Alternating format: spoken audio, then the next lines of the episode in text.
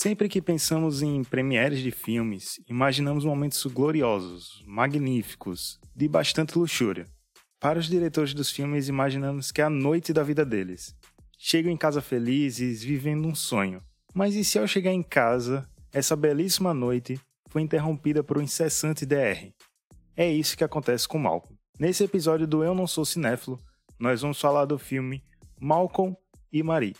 O filme foi lançado agora em 2021, direto na Netflix, que é estrelado por Zendaya e por John David Washington, sendo os dois os únicos atores que aparecem no longa.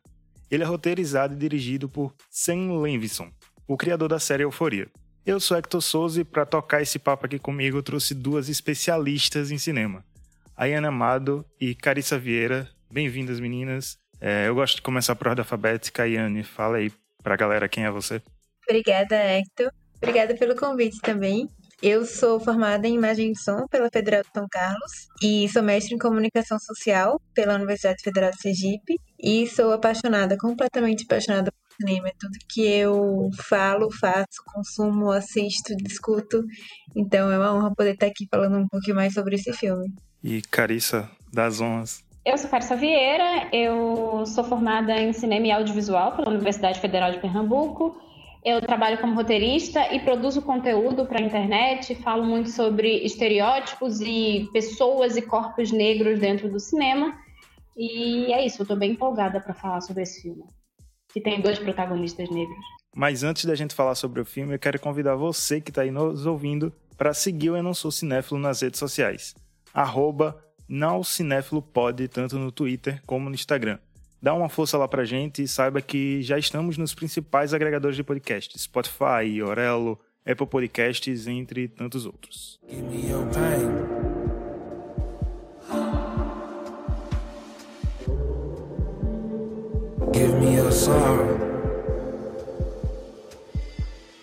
Bem, para começar a discussão, vou trazer a sinopse do filme que tem na Netflix, que, para variar, é um tanto quanto tosca, brega, mas o filme estreou lá, então eu resolvi trazer ela.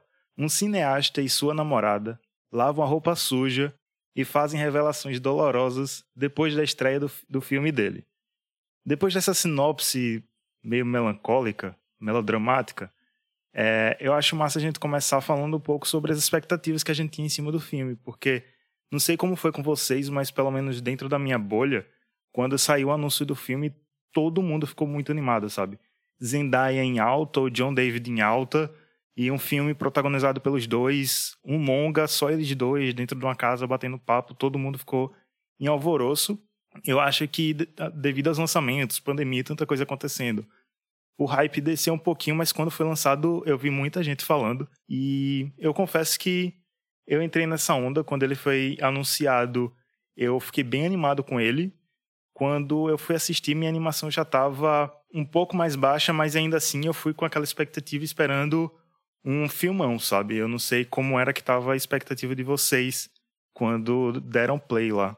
Então, eu fiquei curiosa por causa dos atores, mas também porque eles estavam eles gravaram em plena pandemia, foi um dos primeiros filmes que anunciaram assim que iam gravar os dois no mesmo lugar, no meio da pandemia, então eu estava curiosa mas passou. Só que perto do lançamento, as notas dos críticos começaram a ser horríveis. E isso me deixou extremamente curiosa para saber se o filme era ruim ou era simplesmente porque ele tinha uma crítica à crítica que estava fazendo as pessoas serem tão enfáticas na maneira negativa que estavam falando do filme, sabe? Então, eu não diria que eu estava ansiosa, mas a crítica negativa que o filme teve logo após ele, enfim, ser exibido nos Estados Unidos para alguns críticos, me deixou extremamente curiosa para saber o que é que tinha nesse filme, sabe? Bom, eu, assim como vocês, quando começaram a sair as primeiras notícias que estavam gravando e toda a questão da produção, eu fiquei muito empolgada, porque assim que saiu a pandemia, parou tudo em Hollywood, né? Eu acho que esse foi o primeiro filme do porte grande que ele, ele tem, ele se propõe a começar uma produção do zero, assim. Então, foi meio que um sopro de esperança para esse momento de recessão que Hollywood estava passando. E, claro, Zendaya no seu auge, com euforia, ganhando M e envolvida na produção, e eles estavam vendendo muito essa, essa história, né? É, então eu fiquei muito empolgada, fiquei muito curiosa. Eu gosto muito do David Washington também, quando eu assisti as coisas dele, já vi um potencial muito grande, então tava muito curiosa também. Mas é isso, foi passando tempo, foi morrendo, só que daí com o trailer, eu não sei como foi na bolha de vocês, mas o trailer na minha bolha acendeu os boatos de que a Zendaya ia ser a quinta colocada no Oscar para melhor atriz.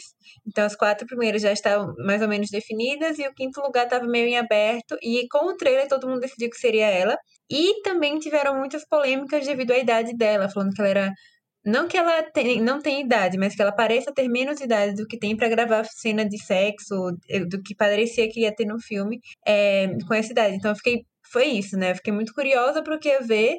É, animada por ser uma produção totalmente pandêmica e meio que curiosa, e eu tava com muita expectativa sim, porque eu acho que o filme se vendeu no trailer e no que a própria produção estava divulgando, a própria Netflix estava divulgando, de que ia ser um filme totalmente artístico, revolucionário, não sei, eu achei ele muito, se vendeu muito bem. Então tava assim com as expectativas lá em cima, que talvez não tenha sido tão bom para minha experiência quando eu assisti depois.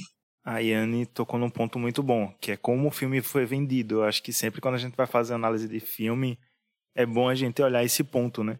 Porque às vezes o filme não é isso tudo, a gente iria gostar muito do filme, só que a gente acaba não gostando por conta de como ele foi vendido. Eu não estou dizendo que é exemplo desse filme, mas já aconteceu comigo com vários outros. Eu, por já ter uma mania, um costume de não assistir trailer e consumir o menos de propaganda possível justamente para não acender esse hype, eu acabei gostando bastante do filme. E eu acho que dá pra gente começar por um ponto que a Yane puxou, que são as atuações, porque acho que as atuações e o roteiro é o que fica mais evidente no filme, é o que chama mais atenção por ser um filme de 1 hora e 40, com dois atores, só diálogo, diálogo, aí tem os respiros lá, mas é só eles dois e precisa de muita atuação, sabe? Eu acho que eles entregam muito do que eles têm lá. Eu não assisti Euforia, mas algumas pessoas me disseram que Zendaya foi muito do que ela já estava fazendo em Euforia. Talvez porque é o mesmo diretor, sabe? Então, pode ter acontecido isso. Eu não sei se vocês já assistiram a série, se tem, é, se vocês conseguem fazer essa relação melhor. Mas para mim, eu acho que as atuações foram o ponto alto do filme. Eu também acho que as atuações são o ponto alto do filme e eu honestamente não acho que a Zendaya tá igual a, ao que ela faz em Euforia. Eu acho que ok, são duas personagens com problemas com drogas, elas têm esse passado aí. Eu acho que assim, a base da personagem é a mesma, e mas eu acho que exige os personagens exigem coisas levemente distintas. Mas assim, pessoalmente eu acho que ela é uma ótima atriz, sabe? Ela é jovem e tal, mas ela é uma atriz que tem muito ainda para mostrar o que ela tem feito, o que ela faz em Euforia é muito bom e eu gosto demais do que ela faz em Malcolm e Marie. O John David Washington é outro ator que, assim, nossa, eu quero ver mais e mais dele, sabe? Eu acho ele muito bom. E eu acho que segurar um filme como esse, independente, eu sei que muita gente tem questão com o roteiro, tem questão com o fato do filme ter dois protagonistas negros e tratar sobre negritude e a gente ter um diretor branco, mas assim, os atores são ótimos e eu acho que eles dão toda a emoção que precisa, sabe? Eu detesto algumas coisas, algumas atitudes do personagem do John David Washington. Eu acho o Malcolm horrível, mas eu acho que ele faz isso muito bem.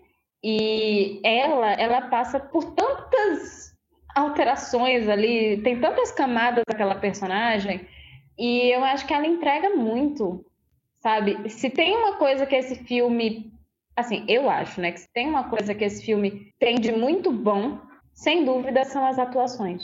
Eu acho que a gente consegue ver assim, o que Zendaya consegue entregar nos planos fechados nela, porque tem muito close nela. E eu acho que se você der close em uma atriz que não sabe atuar com a fisionomia, você estraga seu filme. Mas para mim todos os momentos que dão close em Zendaya, eu acho que são momentos muito bons, sabe? Eles acertaram, não sei nem sempre em sentido de direção, em sentido técnico se ali seria o momento certo, mas no sentido da atuação ela consegue é, expressar todo o sentimento que a personagem está passando, sabe? até quando a câmera tá colada no rosto dela, que isso, sem palavras, é muito difícil de fazer, sabe? Então, eu não sei se meu comentário vai ser um pouco pessimista demais, mas eu penso muito no quesito de que os dois protagonistas, os dois atores, são também produtores do filme. E enquanto eu assisti o filme, o tempo todo me vinha à cabeça que o filme foi feito para exaltar a atuação dele, sabe? Meio que para servir como portfólio, para ganhar prêmio ou no mínimo para concorrer. Então, na minha concepção, o que eu, o que eu imaginei, né? Não, não tenho como falar por ninguém, mas o que eu achei quando eu assisti o filme é que ele foi feito para exaltar as atuações, sabe? Inclusive tem alguns planos, algumas cenas que eu achei que não precisava existir se não fosse por isso. Então, para mim, Claro, eles entregam, não estou dizendo que eles não prometeram e não cumpriram. Cumpriram muito bem, concordo com vocês, que as atuações são incríveis, cheias de nuances, são deixa ator de Hollywood de veterano no chinelo mesmo. Eles são inacreditáveis. Mas eu acho que o filme girou em torno disso. E aí, algumas outras áreas eu acho que ficou a perder. Eu acho que, por exemplo, tem close demais, talvez, sabe? É, às vezes um close que em outro plano ficasse melhor, mais bonito, melhor para narrativa, mas eles vão usar o close porque talvez seja para isso que o filme foi pensado, para isso que o filme foi pago por eles. Então, é isso, eles são muito bons atores, mas talvez foi um pouco demais, é isso que eu quero dizer. É engraçado porque eu discordo de você nisso, que foi feito por eles, para eles, porque assim, tem como você ser produtor e de fato você basicamente só botar seu dinheiro ali. Eu sei que o processo foi realmente colaborativo entre os dois atores e o diretor, mas eu acho que é muito mais para exaltar o trabalho do diretor, que vem inclusive de todo o hype, é o mesmo diretor de Euforia, tá? E eu acho que ele, a Zendaya tá no filme exatamente por isso, porque ela já trabalha com ele em Euforia e aí eles já se conhecem, eles estavam ali naquele processo já juntos e, e enfim. Mas eu sinto que é um filme muito mais que fala muito mais sobre o diretor do que qualquer coisa, principalmente porque ele também é roteirista do filme e a temática do filme é muito, sabe, a temática para de um, o cara e toda a história dele é, como cineasta e como ele está fazendo um trabalho que, enfim, é diferenciado e que vai mudar a carreira dele e tal. E eu acho que ele fala muito mais do diretor do que dos atores. Eu acho que, assim, o filme é muito focado neles e eu acho que, sim, queria mostrar que eles sabem atuar e tal. Mas eu acho que é muito mais uma ego trip. E eu não odeio o filme como um monte de gente. Mas, assim, eu acho que é muito mais uma ego trip do diretor do que dos atores. Então, mas não, pelo que eu achei, justamente por ele ser o diretor de Euforia, Euforia tem muito mais toque, claro, de direção do que Malcolm e Marie, eu achei. Euforia tem uns planos totalmente de visão de inovação do diretor, pelo menos é, os episódios da forma como eu vi, esses dois últimos eu não achei tanto, né? Apesar que tem também, mas na série em si, talvez porque eles tiveram mais tempo para fazer, não sei. É, tem uns planos que são muito a cara dele. E se, é, se outras pessoas fizerem, eu ia falar, nossa, tá copiando euforia. Nesse não, eu achei mais meio que normal, sabe? Uma coisa que outros diretores também pensariam. Eu não achei que tinha o toque dele. E eu fui assistir esperando isso. Por isso que talvez eu fiquei com essa impressão de que foi mais ator, porque ele foca muito mais na atuação. Mas não seria muito uma coisa de expectativa também? Porque, assim, são propostas diferentes. Ele faz um filme todo em preto e branco, ele quer ser mais intimista. Até certo ponto faz sentido ele escolher planos é, mais. É, ele faz muito close porque ele quer simplesmente mostrar aquelas pessoas e, e, enfim, o que elas estão passando. E, e, é engraçado eu estar defendendo o filme. Eu nem sou a maior entusiasta do, do longa. É, é curioso isso. E, e, assim, eu gosto de Euforia, mas eu também não acho que é a melhor série do universo, não. Eu gosto, mas assim, eu não acho tão inovadora quanto tanta gente achou. Eu acho que ele tem referências, a coisa é tipo, quais são as referências que ele pega, mas eu gosto de Euforia também. Eu acho que o filme não é exatamente inovador mesmo. Eu acho que ele quer até parecer mais inovador do que ele é, mas eu acho que as escolhas dele de direção e de, de plano e enfim e até a escolha de, de luz e tal vai muito mais da proposta que ele quer com o filme do que por conta do sei lá, assim, ai, é, em Euforia ele tem uma estética e nesse filme ele tem outra completamente diferente. Eu acho que isso tem mais a ver com as propostas dos dois trabalhos do que, de fato, com. Ah, ele não, não teve mão dele nesse, nesse filme, sabe? É, vocês falando, a impressão que fica é que talvez ele queira tirar a imagem dele de só conseguir fazer alguma coisa parecido com euforia e tentar algo não totalmente, mas um pouco diferente, sabe? E aí trazer essas outras experimentações, coisas diferentes do que ele já fazia na série. E eu vejo isso em muitos diretores, é, jovens diretores que estão surgindo agora, que principalmente quando não sei, não sei se rolou isso da crítica achar que ele só consegue fazer a mesma coisa que ele faz em Euforia, até porque é um diretor que eu acompanho muito pouco. Só que eu acho que, que pode ter rolado isso, sabe? essa vontade dele de fazer uma coisa diferente da série realmente e acabou causando não, não sei se é distorção a palavra certa, mas essa impressão que não teve tanta mão dele. É, eu realmente acho que é uma ego trip dele e eu acho que muito do filme fala da visão que ele tem, inclusive dos trabalhos dele, até certo ponto. O filme tem toda aquela discussão e toda aquela DR, mas até certo ponto o filme está fazendo uma crítica à crítica de cinema, uma crítica à indústria do cinema e para mim assim é muito o que ele queria dizer aos críticos e, e enfim então eu acho que o filme é muito uma egotrip do, do, do Sam Em relação ao roteiro, eu concordo totalmente. Eu via ele, sabe, escrevendo e falando, nossa, como eu sou maravilhoso, sabe? Como eu sou um gênio escrevendo isso, fazendo os críticos assistirem eu criticando ele, e com a crítica totalmente embasada, que na cabeça dele tá.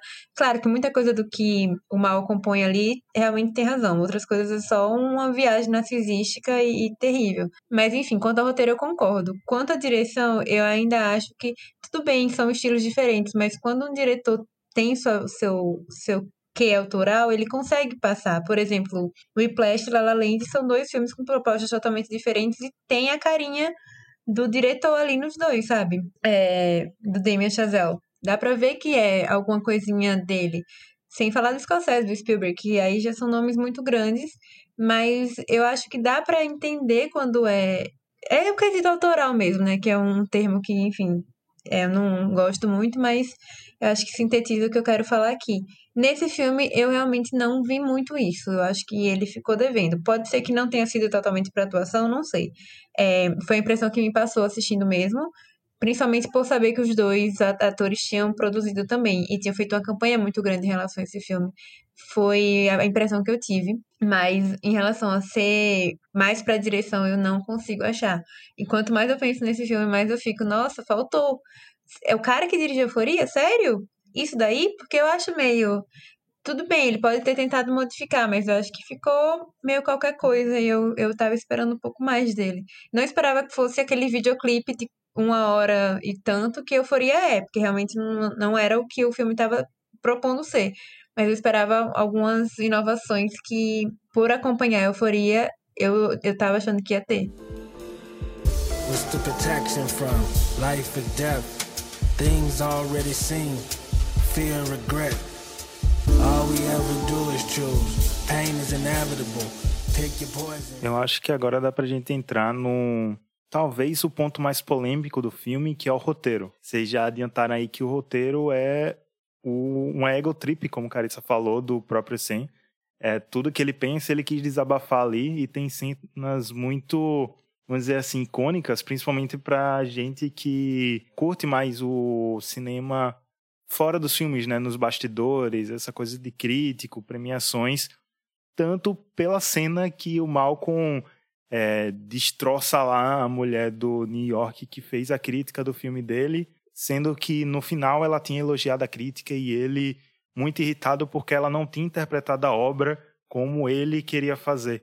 Então a gente vê muito isso é, dá para perceber, sabe? Por exemplo, mesmo eu que não acompanho a euforia, deu para perceber que ali era muito e muito e totalmente, quase 100% ou 100% um desabafo do, do roteirista, sabe? Era tudo que ele queria botar para fora, ele botou ali e em vários monólogos do Malcolm quando ele tá falando de dos filmes. O que me deixou um pouco um pé atrás, um pouco é, com a pulga atrás da orelha, no roteiro, principalmente nessas partes em que Malcolm fala dos filmes e das referências do personagem, foi justamente na parte onde ele fala de cinema negro, fala de fazer filmes sobre a Angela Davis e algumas referências que ele coloca lá, vindo do Sen, que é um diretor e roteirista branco. Então, nessa parte, provavelmente o, o John deve ter, como ele é produtor e ator e tem esse filme tem um que mais autoral, ele deve ter é, influenciado ali a Zendaya também no roteiro em algumas coisas, mas me deixou um pouco incomodado, sabe? Esses, principalmente aquele início lá onde ele fala tanto do filme dele, mas numa ótica racial. E aí depois vai falar numa ótica mais é, de gênero, né? Porque o filme do Malcolm é sobre uma mulher que era viciada e, e tem toda a história de, de romance deles lá, que, é, que depois a gente descobre que reflete na Marie, na personagem da Zendaya, e é quando a gente vai pra Euforia também, as protagonistas, principalmente a protagonista Zendaya, né? Também é uma mulher e, mais uma vez, a gente bate o Sen, que é um homem, sabe? Então, vocês ficaram também, ficaram incomodados com esses pontos ou levaram e acharam que ele conseguiu cuidar disso? Então, primeiro o roteiro, eu, eu concordo muito que seja um ego trip dele e seja um desabafo dele, só que eu não acho que foi totalmente efetivo, porque o Malcolm é um babaca. E se ele se pôs tão claramente no Malcolm, pelo menos assim que nós três estamos interpretando, então não acho que seja coincidência, o que é que ele quer que a gente pense dele, né? Porque se ele. É, a grande revolta do Malcolm é que a crítica não gostou do jeito que ele queria que gostasse, sabe? Que prepotência é essa que a pessoa vai ter? Porque quer que a pessoa goste exatamente do jeito que ele pretende que ser gostado. Então, acho que não é muito por aí. Eu entendo muito quando ele fala que a crítica é rasa em relação à, problemática racial, que o que ela vai falar não é exatamente o que, o que é, acontece no filme, não tem como a gente saber, né? Porque a gente nem assistiu e nenhum filme existe, o filme que o Malcolm fez. Mas ao mesmo tempo que a crítica da pessoa é rasa, a crítica que ele faz no filme é rasa. Justamente por o Sam não ser um, uma mulher negra para falar sobre isso. Então eu acho que ficou nessa, sabe, nesse vazio. Eu entendi muito bem onde ele queria chegar, eu não tenho certeza se foi efetivo. Parece que eu odiei o filme enquanto eu estou falando, não odiei. Eu achei ele bem competente. Não acho que ele cumpriu tudo o que propôs, mas é porque ele propôs muito. É um filme muito prepotente. Mas eu gostei, não achei ruim de assistir, pelo contrário. Só que é isso, o roteiro eu fiquei. É... Eu acho que deveu algumas coisas e, e o ponto de ter sido ele que fez diz muito sobre isso. E sim, eu, enquanto pessoa que. Eu não, não, nunca estudei aprofundadamente o cinema negro, né, academicamente, mas, enfim, eu sou uma mulher negra, então sei algumas coisinhas aqui e ali por vivência e por questão de, de contato também. Eu achei que foi, é isso, foi raso, faltou. Entendi onde ele queria chegar, não acho que chegou. É, eu também acho que ele queria fazer uma crítica e ele meio que se perdeu na própria crítica que ele queria fazer, sabe? Porque, como você disse, o Malcolm é um grande babaca. E assim, ele pode bater no peito, assim, eu sou um babaca. Com propriedade, assim. E se o Sam tava querendo se ver naquele personagem, nossa, que escolha horrorosa, sabe? Se ele queria, inclusive, colocar a discussão entre eles é, no, na parte do relacionamento em pé de igualdade, para mim é questionável, porque existem vários toques de abuso ali de uma pessoa que está deixando mais fragilizada uma, um outro ser humano que está já naturalmente fragilizado, sabe? Então, assim, é muito questionável como ele resolveu construir o filme com esse relacionamento e se ele era. Se o personagem do Malcolm é a personificação dele, o que ele queria deu muito errado. Eu entendo as críticas que ele quer falar, que ele quer fazer, mas eu acho que ele perde a mão sabe? E, e, ele floreia demais tudo. Ele podia fazer a crítica à, à, indústria, a crítica de cinema, mas ele se perde no próprio universo que ele cria. Então eu acho que ela não é 100%. Bom, 100% de jeito nenhum, mas assim. Eu não acho que ele consegue alcançar tudo que ele almejava, sabe? Infelizmente. E ele sendo um homem branco, às vezes, eu acho que ok, eu tento pensar que o John, com a experiência dele, né, a vivência dele sendo um homem negro, ele acabou influenciando no roteiro e tal. Mas tem hora que soa muito prepotente um homem branco escrever determinadas coisas e dizer como se ele fosse, enfim, como se ele soubesse de fato do que ele está falando. E mais, eu acho que o ponto alto do roteiro nem é essa crítica que ele tenta fazer. Ele traz isso como ponto central, mas para mim, a, as partes mais legais, as partes que me puxavam mais, era quando a gente ia descobrindo sobre o relacionamento, sabe? Como se fosse uma grande fofoca que a gente estivesse querendo descobrir. A gente queria descobrir quem, quem que tá errado, quem que tá certo. Será que vale a pena brigar ou só vai embora e acaba logo? Então a gente ficava tentando descobrir quem errou primeiro. Isso, essa grande curiosidade da vida do outro que todo ser humano tem, né? Isso era o que estava mantendo o filme para mim, sabe? Era isso que estava me instigando a continuar assistindo, porque eu queria saber onde ia chegar, queria saber quem, o próximo podre que eles iam soltar. E aí eles voltavam para essa questão e passavam, sei lá, 10 minutos falando sobre essa questão e tudo bem, já entendi, mas não queria saber muito sobre isso. Para mim é a história do casal e não do filme que eu nem assisti, nem existe, e, enfim, já, já passou. É, então eu acho que ele podia ter aproveitado muito mais. Ele dava para fazer essa crítica da forma mais sutil, e voltar pro filme, talvez, até porque o filme dele é estrelado por uma mulher negra, então ele podia puxar mais para isso, para parar de ficar na, no mundo das ideias e colocar em ação mesmo, porque, putz, ele tem uma das melhores atrizes negras, eu acho que é a melhor atriz negra jovem da atualidade, né, pelo menos com certeza mais prestigiada, e ele podia fazer muito mais com ela, não em sentido de atuação, porque com atuação acho que fez o suficiente, mas em relação a explorar o personagem dela, e ela fica totalmente passiva e submissa, e eu acho que perde um pouco do potencial que esse filme poderia ter. Eu acho que o relacionamento deles vale só um tópico daquela discussão, mas antes de a gente entrar no relacionamento, a Carissa falou uma coisa muito interessante no final da fala dela, que é algumas coisas que o Sen coloca no roteiro, escreve que para um homem branco não é não é legal da gente ouvir, né? É prepotente e bizarro. Mas esse filme causa um efeito muito muito louco, muito estranho, principalmente para o público geral que não olha a ficha técnica de filme, porque a gente sabe que tem a maioria das pessoas que assistem assistem o filme, não olha quem é o diretor, roteirista e vai. Então, quando você vê algumas falas saindo da boca de um homem negro, você acha até ok, você acha até beleza, dá para levar. Só que aí quando a gente vai para olhar para esse escopo do roteirista e chega num sem que é um homem branco, é que a gente encontra as várias problemáticas que tem ali, sabe? E a gente poderia até entrar aqui na questão do porquê ele colocar um casal negro para protagonizar esse filme. Porque ele colocar mais uma vez uma mulher negra para trazer esse background de uma mulher que provavelmente já vive em situação de rua, bem, é, bem precária, super envolvida com drogas, sabe? E aí a gente pode entrar nessas questões também. Mas eu acho interessante entrar nessa questão do relacionamento, como vocês já trouxeram um relacionamento bastante abusivo, apesar de em vários momentos eu achar que ele tenta romantizar aquele abuso, não romantizando o abuso, mas tentando nivelar a situação como se, o, se ela também fosse abusiva com ele em alguns desabafos, mas nesses desabafos dela é muito mais uns desabafos de momentos passados que ele foi abusivo com ela do que ela sendo abusiva com ele, sabe? E aí, tipo, o, o personagem do Malcolm vai ficando só cada vez pior na forma que ele vai tratando e que já tratou ela. Nossa, obrigada pela sua fala, sabe? Porque é bizarro ver que tem gente defendendo o fato de que não, mas ela é abusiva com ele. Gente, em algumas situações, é, a pessoa que sofreu, que já sofreu tanto abuso, está fragilizada e ela acaba reagindo. Então, para mim, muito do que a personagem, a Marie, ela diz para o, Malcolm vem de um lugar de, de reação. E ainda assim é um lugar muito fraco.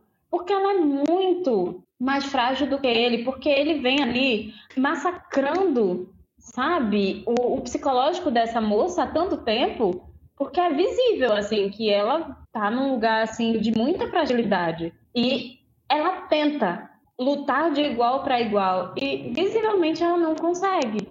É, é, é o, o, que acontece com pessoas que estão ali sofrendo manipulação é, constante, né? Abuso emocional constante, gaslighting constante. Então, assim, ela tenta reagir e nem sempre consegue. Então, me incomoda muito quem tem colocado os dois no mesmo patamar, porque ele é extremamente abusivo com ela e ele se alimenta da fragilidade dela. O ciclo do abuso ali é tão forte que você vê que ele cresce, entendeu? Com quão pior ela fica. Então, foi muito doloroso para mim ver isso, porque, enfim, é horrível e se. E sei lá, eu acho que esse filme. Eu, eu disse muito isso no Twitter. Esse filme deveria vir com aviso de gatilho, porque ele pode ser perturbador e difícil de assistir para algumas pessoas. Ele foi para mim, e eu sei que tem gente que sofre muito mais com isso, assim, que tem gatilhos, sabe, que, que é um, um tema muito sensível. Então eu acho que esse filme tinha que vir com um aviso de gatilho, porque aquilo é um relacionamento abusivo, existe abuso psicológico ali, e para mim é horrível. Ayane, antes de, de você falar, é, é rapidinho, só. É porque eu acho interessante alguns termos que a gente acaba soltando e falando normalmente, mas eu acho interessante definir. Aí Carissa falou do gaslight, eu ia pedir rapidamente se. Porque faz parte muito do, do assunto, sabe? Então eu ia pedir para Carissa, se puder, é, dar uma definição rápida aí para os ouvintes, porque quem não tiver acostumado com o termo já sabe aí o que é, sabe? Já sabe encaixar no contexto do filme. O gaslighting é uma forma de abuso psicológico onde uma pessoa dentro do relacionamento, né, não necessariamente precisa ser um relacionamento amoroso, tá? Ela pega informações e distorce as informações. Então, distorce o que foi dito para favorecer o abusador ou inventa com a intenção de fazer com que a vítima ela duvide da própria memória, da própria percepção ou pior ainda da própria sanidade. Então assim, no caso quando eu digo que o Malcolm ele faz gaslighting com a Marie, ele em vários momentos, gente, ele diz que ela é louca várias vezes. Isso é um comportamento padrão de quem faz gaslighting. Não é toda pessoa que faz gaslighting que diz que a outra é louca, mas assim, porque muitas vezes a pessoa pode fazer com que a vítima ela tenha a sensação, sem jamais dizer assim, nossa, mas você é louca. Mas ele diz isso várias vezes para ela. Ele grita para ela muitas vezes que ela é louca e chega em alguns momentos que ela acredita. Ela na verdade fica confusa é algo que é muito comum com vítimas de gaslighting. A pessoa não sabe se, na verdade, ela está tendo uma noção real assim das coisas ou se ela que está tão louca, tão maluca, tão fora da realidade que ela está enxergando as situações de forma tão distorcida. Então, é isso, assim, é, por sinal, quem está ouvindo, cuidado, se alguém fica o tempo todo dizendo que você é louco, questione. Eu acho que, assim, é muito válido tudo isso que você falou, Carissa, mas eu não sei se o filme sabe disso. E esse é um ponto muito, muito, muito preocupante para mim. Porque eu acho que o filme coloca quando o Malcolm no final, né? Spoiler aí pra quem não assistiu o filme ainda. Mas eu acho que quando ele coloca no final o Malcolm pedindo desculpas, a Marie faz aquele desabafo gigante e o Malcolm pede desculpas. E daí parece que tudo voltou, sabe? Eles estão igualados. Como se zerou o nível de culpa e de abuso, tá todo mundo igual, zerou o, aquela briga do, da noite passada, e eles vão começar do zero de novo. E aí, quando acabou o filme, eu desliguei a televisão, foi essa sensação que eu tive, foi tipo, tá, eles são um casal totalmente complicado, mas eles se amam muito e os dois são, têm personalidades fortes, mas eles estão fazendo esforço para ficar juntos. Eu acho que foi isso que o filme quis me passar. E daí, quanto mais eu pensava no filme, mais incomodada eu ficava, porque tudo isso que você falou foi descendo, sabe? Foi, foi segmentando na minha cabeça e falando, putz, não, não é que tá tudo igual, não é que zerou. Ele é um babaca e ele tá tratando ela de uma forma muito abusiva. E eu não sei se. O, e é por isso que eu acho que reforça a minha teoria de que ele se põe no personagem do Malcolm. Talvez. Não, agora eu tô supondo totalmente que ele pode ter um relacionamento assim, o que ele acha que é normal tratar a mulher assim, não sei. Mas a, a ideia que eu tive do filme foi essa. Ele nunca trata o Malcolm como pior. Eu acho que ele trata o Malcolm como mais forte. Talvez por ser homem, não sei mas que a Marie também é igualmente problemática, sabe?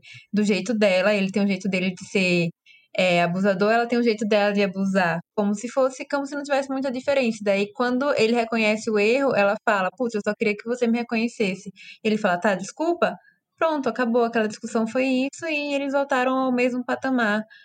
E não é assim, realmente tem toda a problemática por trás que eu não sei se o filme consegue enxergar, muito menos passar para o público. Então, ele, ele demanda que a gente tenha um, uma vivência talvez pessoal ou um estudo maior sobre isso para que a gente consiga entender de fato toda a problemática que tem por trás, toda a gravidade daquele relacionamento.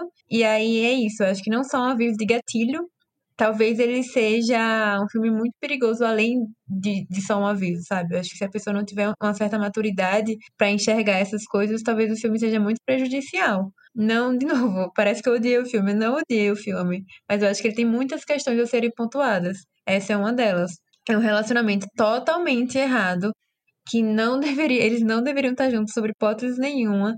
Não faz bem para nenhum dos dois e faz muito, muito, muito mal para ela. Não consigo ver nenhuma forma de futuro em que eles, claro, são dois personagens fictícios, estou, estou aqui conjecturando, mas eu não consigo ver nenhuma possibilidade de um, um relacionamento feliz e saudável depois daquela discussão, agora que eu sei tudo que eles já fizeram e tudo que ele fala para ela, a forma que ele faz ela se sentir, como ele faz ela ficar inferior, como ele tem um papel sobre ela, para ela, e ainda não chama ela, sabe? Então é isso, eu acho que no ponto que o filme coloca um pedido de desculpas como é o suficiente, quando claramente não é suficiente, acho que a gente tem um erro muito grave aí. Nossa, eu concordo completamente com tudo que você disse.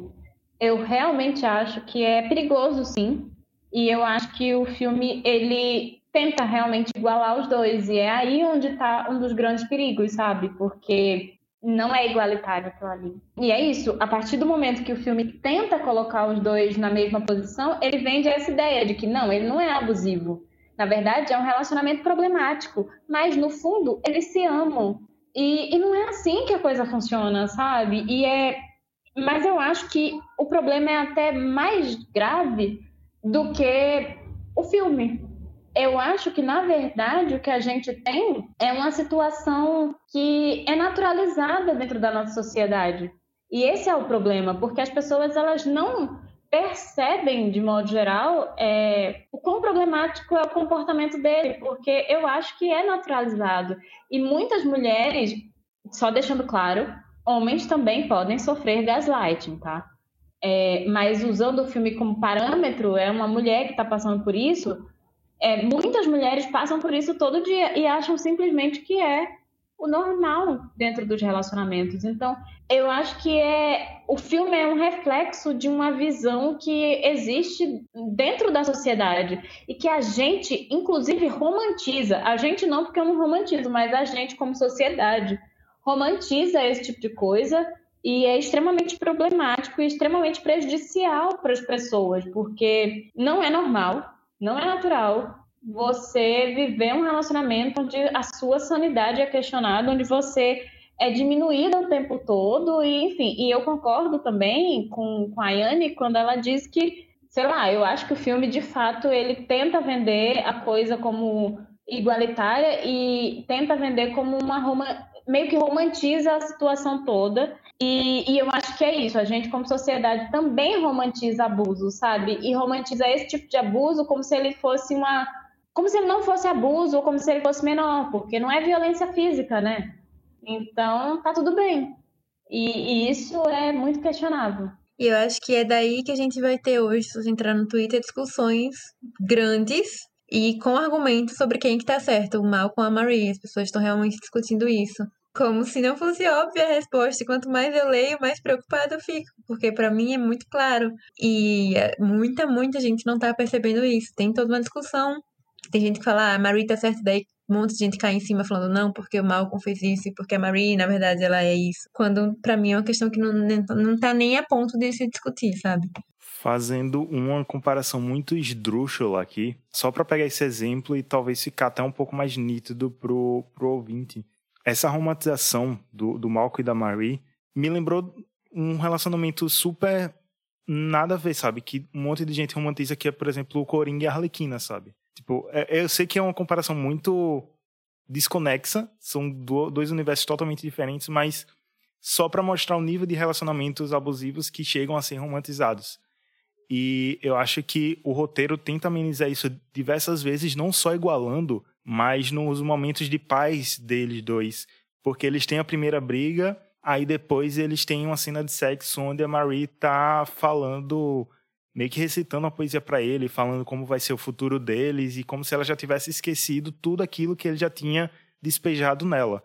E aí vários outros momentos eles brigam e aí o Malcolm, é, os momentos que ele vai fazer a crítica, a crítica, ela começa a rir das coisas dele, então parece mais um momento de paz e aí voltam a brigar. O Malcolm várias vezes joga verdades duras na cara dela, humilha ela porque aquela cena da banheira é extremamente humilhante e no final terminam os dois juntos, sabe? Como vocês falaram, depois das desculpas, parece que acabou, é um novo dia, vai começar tudo bem, sabe? porque como a Yane falou, pra gente aqui a gente tem um estudo nisso, tem, é, vocês podem ter vivências nisso, então somos pessoas que várias vezes já entramos nessas discussões, mas a gente sabe que tem pessoas que têm acesso à Netflix que podem assistir esse filme, mas não têm esses níveis de discussão, ou até tem esses níveis de discussão, mas também não percebem, sabe? Tem relacionamentos próximos que são abusivos e não percebem esses relacionamentos próximos e acontece isso também quando tá vendo um personagens fictícios e ainda tem esse nível, né?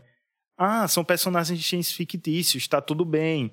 É, é só ali, sabe? Como se aquilo não pudesse espelhar na, na vida real. Eu não conheço Arlequina e Coringa o suficiente para falar.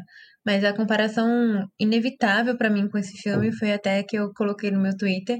É, o tempo todo que eu assisti esse filme, eu pensava em Antes da Meia-Noite, que é uma grande discussão de casal e em tempo diegético, mais ou menos a mesma proposta, e mostrando um casal desgastado. Só que, para mim, é incomparável. É, é, claro, tô fazendo comparação, mas não dá para você colocar equivalências, porque eu acho que Primeiro, Antes da Meia-Noite é totalmente naturalista, é muito mais naturalista do que eu acho que Malcolm e Marie conseguiu ser, apesar de tentar. Para mim, claramente, eles tentaram ser naturalista, mas é, não sei se por ser já o terceiro filme da franquia e por, pelo Linklater já ter toda uma vivência com o Ethan Hawke e a Julie Delpy em relação à construção de roteiro, e eles já conhecerem o personagem tão, tão bem há tanto tempo, eles conseguiram fazer com que não fosse tão forçado assim. Às vezes em Malcolm e Maria eu ficava, putz, mas de onde surgiu essa briga? Eles estavam bem até agora.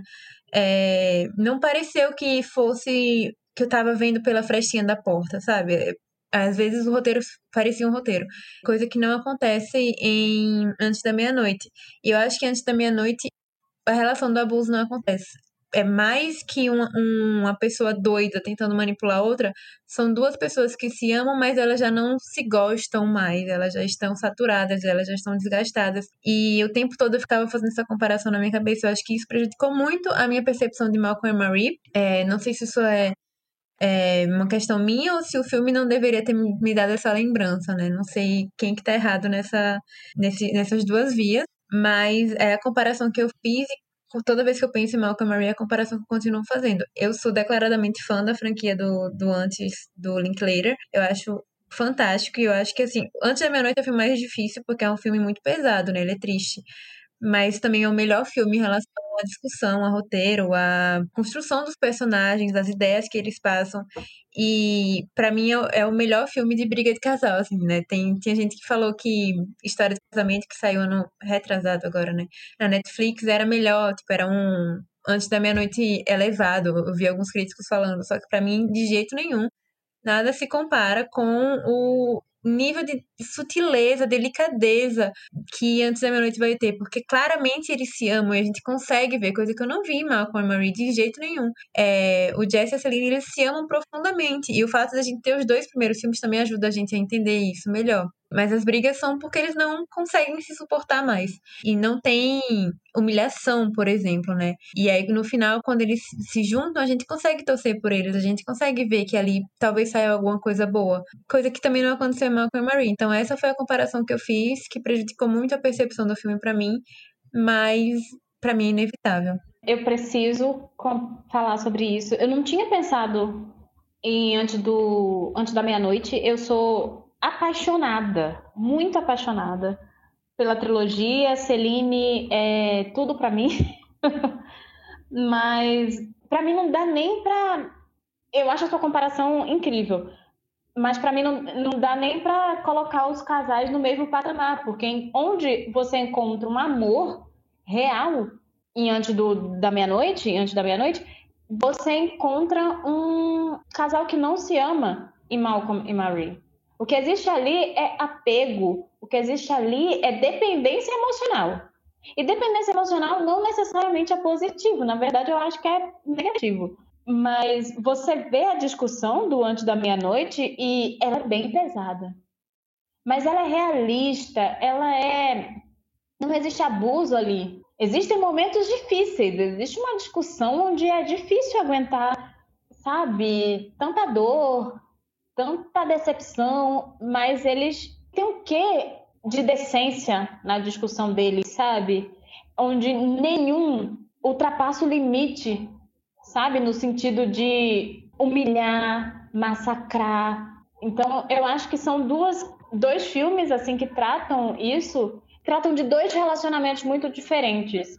E, e um é um relacionamento onde tem algo para se ver de bonito. Tanto que, assim, independente do resultado, sabe, do Jesse e da Celine eles ficarem juntos ou não, não apaga a memória, não apaga o quanto é bonito o relacionamento deles. Malcolm e Marie não tem nada de bonito. Além dos protagonistas, que são dois atores muito bonitos. Mas, assim, o relacionamento em si não é bonito, é um relacionamento de dor constante, de infelicidade.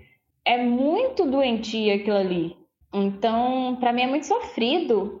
É sofrido até pensar no filme, pensar no que é aquele relacionamento, porque é horrível, sabe? E, e como a gente já falou, eu acho horrível pensar que tem gente sofrendo esse tipo de situação todo dia e achando que isso é amor, que isso é normal. E não é. Então, é isso. Enquanto Malcolm e Marie me deixam mal nesse sentido, antes do pôr do sol, antes da meia-noite, na verdade é o antes da meia-noite, né? Mas a trilogia do, do Before, do Amanhecer, para mim é um grande exemplo do que é um relacionamento de verdade. Um relacionamento onde duas pessoas se amam e precisam enfrentar a vida. E, enfim, a vida ela massacra a gente. Mas existe respeito, existe algo que foi construído ali e existe muito amor no final de tudo. Se esse amor se mantém de forma romântica, aí é, é, é uma outra questão, né? Porque o amor também se transforma. Mas, assim, Malcolm e Marie, para mim, nossa, é muito doentio tudo aquilo. E aí eu trouxe antes, né, o porquê dele trazer um casal negro. Deu o exemplo da, da Marie, que é uma mulher negra que já sofreu tantos problemas envolvidos com drogas e um relacionamento abusivo que a gente já viu em várias protagonistas negras. Não protagonistas, mas várias personagens negras. E aí ele traz um homem negro que no começo do filme parece que está chegando lá no seu sucesso, mas é ao decorrer do filme a gente descobre que ele é uma pessoa péssima, um abusador e um momento, né, que um momento não porque já tem alguns anos isso, mas em uma época onde sai tantos casos é, de abusos em Hollywood vindo justamente de homens brancos, sabe? O, o, número de casos que saem de homens brancos é muito maior do que de homens negros. Tudo bem que lá basicamente só tem homem branco, mas vocês entenderam o que eu quis trazer.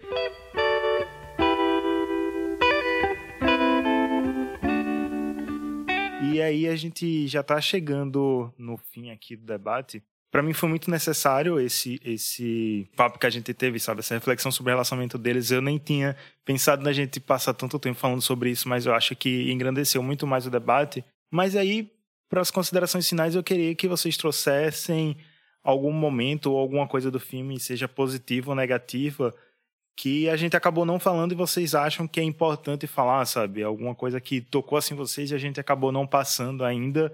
Para mim, como a gente falou lá no começo, o ponto alto foi as atuações. Eu acho que não tem o que reclamar das atuações dos dois. E de ponto baixo foi justamente, sabe, esses entre aspas vacilos de roteiro, porque não foi bem vacilos, foi irresponsabilidades mesmo, foi não sei, um, um não, uma não avaliação, um não pensamento maior do, do roteirista quanto a isso, mas quer que você, vocês têm algo a mais a acrescentar aí nesse debate, algo a mais a trazer sobre o filme?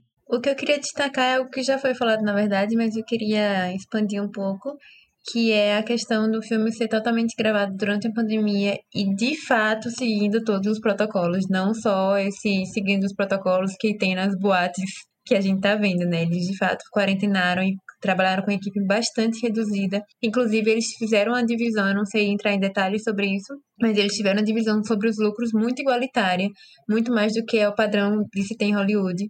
Então, eu acho que esses pontos da produção, para mim, são os pontos altos do filme, talvez até mais do que as atuações em si.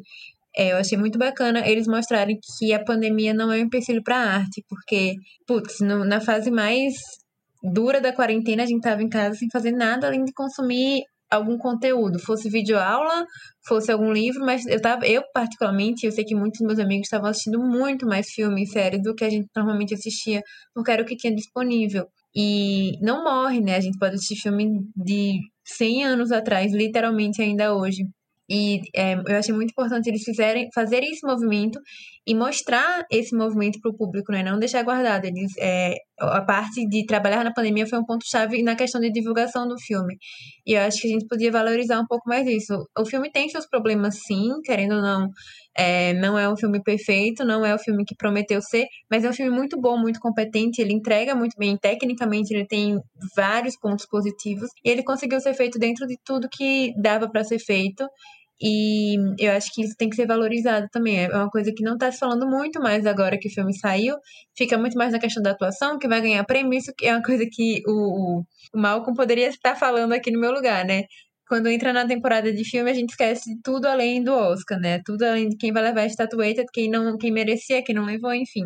Não é só sobre isso. A gente tem que estar tá pensando que a gente está falando de arte, de entretenimento, de cultura. E o esforço que eles fizerem de não parar a cultura durante a pandemia eu achei muito bonito da parte do, da equipe em geral, produção, direção, roteiro, artistas e técnicos em geral, eu aplaudo muito isso. É, então, eu realmente acho, eu concordo com a Ayane completamente, mas é, eu queria muito falar sobre, só reforçar de novo que eu acho as atuações maravilhosas. Eu realmente acho que o ponto positivo, o maior ponto positivo do filme tá na qualidade das atuações do John David e da Zendaya. Acho que o filme tem, tem vários defeitos para mim, mas as atuações estão no ponto, sabe? E eu acho que são dois atores que deveriam. Eu acho assim que os dois, na verdade, estão crescendo a cada dia, mas eu queria vê-los fazendo mais e mais coisas, sabe? Tendo carreiras grandiosas como qualquer ator branco que às vezes é medíocre e eles nem são medíocres, eles são bons atores mesmo. E é isso. E, enfim, o ponto baixo do filme para mim é o quanto o diretor ele tenta fazer uma crítica que não se sustenta. Me incomoda um pouco, sabe isso? Eu acho bem interessante que a Ian falou, né? De toda essa questão de ser produzido na pandemia, de, de todo esse olhar para a produção, né? E lembrei de outra coisa aqui que a gente acabou passando, nem comentando, mas eu também acho que é bem relevante, mas eu vou perguntar. O filme todo feito em preto e branco, vocês acham que isso tem alguma necessidade, realmente modificou no que queria passar, ou é mero capricho do diretor para o filme ficar mais cult e mais autoral? Olha, eu acho que ele vai dizer que ele teve toda uma lógica, que ele queria passar isso, aquilo e aquilo outro, mas de fato eu acho que ele queria era mostrar o quanto ele é, olha como eu sou vanguardista, olha como eu sou diferenciado e como eu não faço cinema mainstream. Isso me cansa um pouco. Dito isso, muito bonita a cara do filme, eu gosto muito de preto e branco, mas assim, para mim, o filme não precisava ser em preto e branco. Eu concordo que é parte da pretensão do filme. Inclusive, quando saiu o trailer, não tem como você ver um, um filme preto e branco, atual, mainstream, hollywoodiano e falar, putz, esse é diferente, sabe? Esse tem um quê a mais, esse é mais artístico do que o outro. E aí, isso vai muito da pretensão que o filme tem, que o diretor tinha sobre o filme. E eu acho agora, depois da nossa discussão, que talvez ele tenha feito isso para se diferenciar de euforia, porque quem pensa em euforia pensa nas cores da série, né? Uma série extremamente colorida. Ele usa, usa e abusa da, do design de produção, que inclusive é fantástico, é surreal, é maravilhoso. E eu acho que ele quis falar, bom, não sou só isso.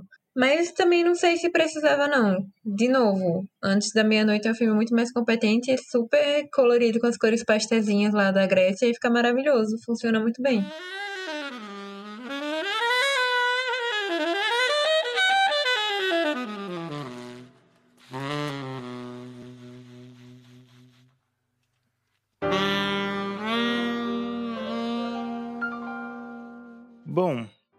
É isto. Falamos bastante aqui sobre o filme. Parece que nós odiamos o filme, mas creio que nenhum dos três aqui odiaram filmes. Em aspectos técnicos, eu acho que o filme tem muito a que você analisar, tem muitos pontos positivos.